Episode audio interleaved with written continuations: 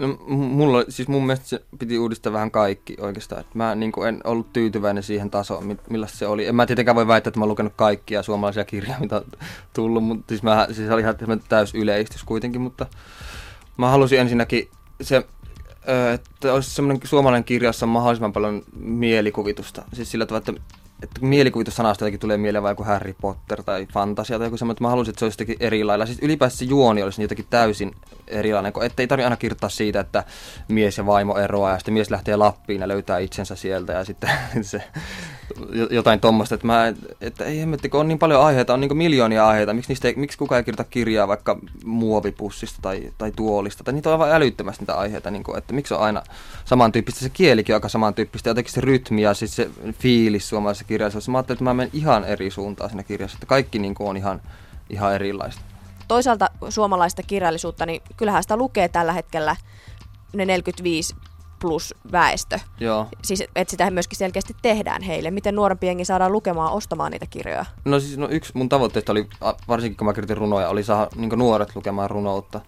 Et siis öö, se on aika haasteellista, koska itse mä en ollut yläasteiässä esimerkiksi yhtään kiinnostunut kirjallisuudesta ollenkaan. Ja sille, että mä jotenkin halusin tai mä jotenkin tajusin myöhemmin, kuinka hieno juttu runous on, ja että se ei ole, mulla oli jotenkin mielikuva siitä nuorena, että se on niin kuin maailman tylsin juttu, että joku villapaitainen partasuu niin kuin, tota, mumise jossain nurkassa, että mä halusin että niin näyttää se, että se on ihan väärin, se mielikuva on ihan väärää, se voi olla tosi niin kuin hienoa, riehakasta ja voimakasta ja lähdyttävää ja vaikka mitä. Ja sitten mä oon siinä ihan hyvin onnistunut, että mä oon saanut palautetta nuorilta, siis ihan yläasteikäisiltä, jotka sanoo, että ne on innostunut runoudesta. Ja se on musta niin suurin kohteliaisuus, mitä mä voin saada.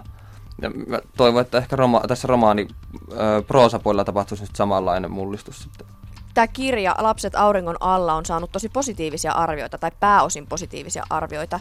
Esikoiskirjailija Miki Liukkonen, millaista palautetta sä oot itse kuullut? Oletko lukenut näitä arvioita? No joo, no mä, mulle tuli aamulla, mä heräsin Tukholmassa aamulla sunnuntaina semmos, siihen, että mulle sateeli viestejä kollegoilta ja VSOilta ja muualta. Ja tota, siinä onniteltiin Hesari-arviosta, että se oli ensimmäinen arvio, mikä mä luin sitä kirjasta ja se oli ihan mahtava, se oli niin ylistävä. Et mulla oli siis tosi suuret paineet ton kanssa, varsinkin kun mä olin itse hehkuttanut omaa kirjaa niin paljon. Et se litätään varmaan nyt jo senkin perusteella. Ja sitten se oli niin erilainen, että mun kustannustoimittajakin sanoi, että ei pakosta niinku ymmärretä yhtä, että ei kannata masentua, jos tästä niinku ei tykätä. Mut, olen mä saanut joskus niinku negatiivisiakin arvioita, mutta en kauhean paljon, mutta en mä aina niinku jos, jos tulee negatiivinen arvio, niin jotkut kirjailijat saattaa sanoa esimerkiksi, että ei se kriitikko vaan ymmärtänyt sitä, tai se oli ihan väärässä, mutta mä yritän myös ottaa sille opiksi niin kuin negatiivistakin kritiikeistä, että ei koskaan voi kehittyä mihinkään, jos ei niin osaa, osaa ottaa niin kuin rakentavaa negatiivista palautetta. Sille on mulle siis tullut jossain vaikka baarissa, että ihmiset sanovat, että, että moi liukkuna, että sä oot ihan ääliö, niin ei se, niin kuin, ei se niin kuin ole mitenkään rakentavaa palautetta, niin sitä, sen mä niin ohitan ihan täysin. Mutta voi sanoa negatiivisesti ihan hyvinkin, jos siinä on joku pointti. Eli niillä, kuitenkin niillä kritiikeilläkin on väliä, kun siis osa kirjoilijoista aina sanoo, että, että mä en niistä välitä ja mä kirjoitan lukijoille tai itselleni. Niin, tai... niin joo. Siis, no silloin siinä verran väliä, että se teki mut tosi onnelliseksi ja sai luottaa. Siis että kyllä mulla oli vaikka kaikesta niin uhuamista huolimatta niin aika epävarma olo välillä. Tai siis semmoinen, että mä vähän pelkäsin, että miten tämä tulee ottamaan vastaan, koska se oli niin erikoinen se juoni kuitenkin. Tämä Lapset auringon alla, niin se on jopa tällainen surrealistinen, että siinä tosiaan yhdistyy mm. keltainen väri, jatsmusiikki, pyramidit, asukastaulut, mutta siinähän on myöskin tällaisia realistisia pätkiä, siis se kertoo myöskin isä ja pojan tarinan, vaikka nämä isä ja poika ei ikinä tapaa toisiaan. Joo, siis mä ehkä vähän vierastan tätä surrealismisanaa, tai siis, että kyllähän siinä on semmoisia piirteitä, mutta mä halusin kaikista tuosta outoudesta huolimatta tehdä semmoisen romaanin, joka on mahdollisimman uskottava, että kaikki mitä siinä tapahtuu, voisi periaatteessa tapahtua oikeasti. Että nämä on vaan niinku semmoisten omituisten asioiden, mitä maailmassa ylipäänsä tapahtuu kaikenlaisia, niin niiden vaan semmoisia niinku karikatyyrejä tai liioteltuja versioita. Mitä Ei muita omituisia asioita tästä maailmassa tapahtuu? Siis sä kuvaat siinä, kuinka pyramidit, Egyptin hallitus tekee päätökset, että kaikki siis pyramidit puretaan. Joo, no siis kaikkia, niin kuin, esimerkiksi ihan järjettömät sodat ja semmoista, eihän niissä ole mitään järkeä.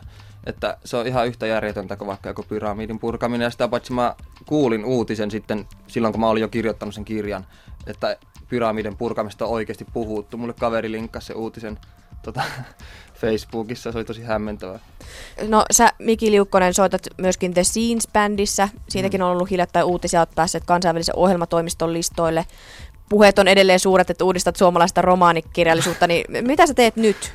No nyt mä kirjoitan toista romaania parhaalla. Mä aloitin se itse asiassa kuukausi sitten, että se on ihan, ihan alkutekijöissä vielä, mutta mä kirjoitan myös näytelmää Tampereelle novellia Tammelle ja sitten sävellä meille toista levyä, joka pitäisi olla nyt valmis joulukuussa. En mä sitä siis yksin sävellä, mä sävellä meillä laulajan kanssa aika paljon, mutta... Mistä se sun uusi kirja kertoo? Onko si- mitä siitä on valmiina tällä hetkellä? No kyllä, kyllä mun on se pääjuoni, siis siinä on monta juonta niin kuin, niin kuin yhdessä, jotka sitten risteää. Siinä on esimerkiksi semmoinen fysiikkaa opiskeleva uimari, joka haaveilee olympialaisista ja se opiskelee siis myös avaruustiedettä. Mua jotenkin kiinnosti se, että se on koko ajan niin tosi syvällä ja sitten tosi korkealla. Että mulla on siis oikeasti semmoinen kaveri, joka on tällainen, että se pyrkii olympialaisiin ja sitten se opiskelee avaruustiedettä. Se oli ihan kiehtovaa ja melkein mahdoton yhtälö, mutta sitten se on ihan totta. Ja sitten se kertoo semmoista mustalaista perheestä, joka elää kaksi tuntia koko tulevaisuudessa. Eli jos kello olisi nyt yksi, niin ne elää kello kolmessa. Ja kaikki ihmiset niiden lähettävillä pyörtyy, koska siinä on se aika repeämä. Paitsi hevoset ei pyörä, mutta ne onkin töissä raviradalla. Ja sitten siinä on semmoinen pianisti, joka ostaa lampuvarjostimeen, joka muuttaa se sokeaksi. Tämä on mahtavaa, mutta tämähän on tätä samaa surrealismia, joka on myöskin tuttu tästä Lapset auringon alla no. No on, joo, mutta mä jotenkin tuo suure, mä haluan tehdä siitä mahdollisimman loogisen sillä tavalla, että se olisi niin kuin kaikki... Tämä kuulostaa todella loogiselta. Kaikille tuolla olisi joku järjellinen peruste, että kaikki lukee, että onpa kyllä outoa, mutta toisaalta miksi ei? Silleen, että siitä tulisi semmoinen fiilis. Ja sitten mun pyrkimykseni on tehdä sitä mahdollisimman pitkä, että mä haluaisin, että se on yli 800 sivua pitkä.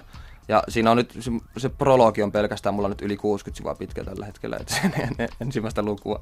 Miksi mahdollisimman pitkä? No mua kiinnostaa tällä hetkellä massiivisuus. Massiiviset asiat on tota, vaikuttavia. Ja se on kivan näköinen esine, kun se on paksu. ja siis mulle riittää perusteluksi myös, tai siis niinku, niinku innokkeeksi se, että mä näen päässäni luvun, että 840 sivua, että mä pyrin tuohon. Ja sitten onhan se myös haaste, että kun normaalisti romaani on noin 300 sivua pitkä, semmoinen keskiverto, niin, niin miten siitä saa vielä 500 sivua materiaalia, että se pysyy se tarina kasassa. Että se on niinku kehittävä haaste ja aina pitää niinku pyrkiä ylöspäin koko ajan. Se on niinku seuraava, seuraava askel. Ja tietenkin yritän kirjoittaa vielä paremman kirjan kuin edellisen, jos mitään järkeä kirjoittaa huonompaa kirjaa kuin edellinen kirja.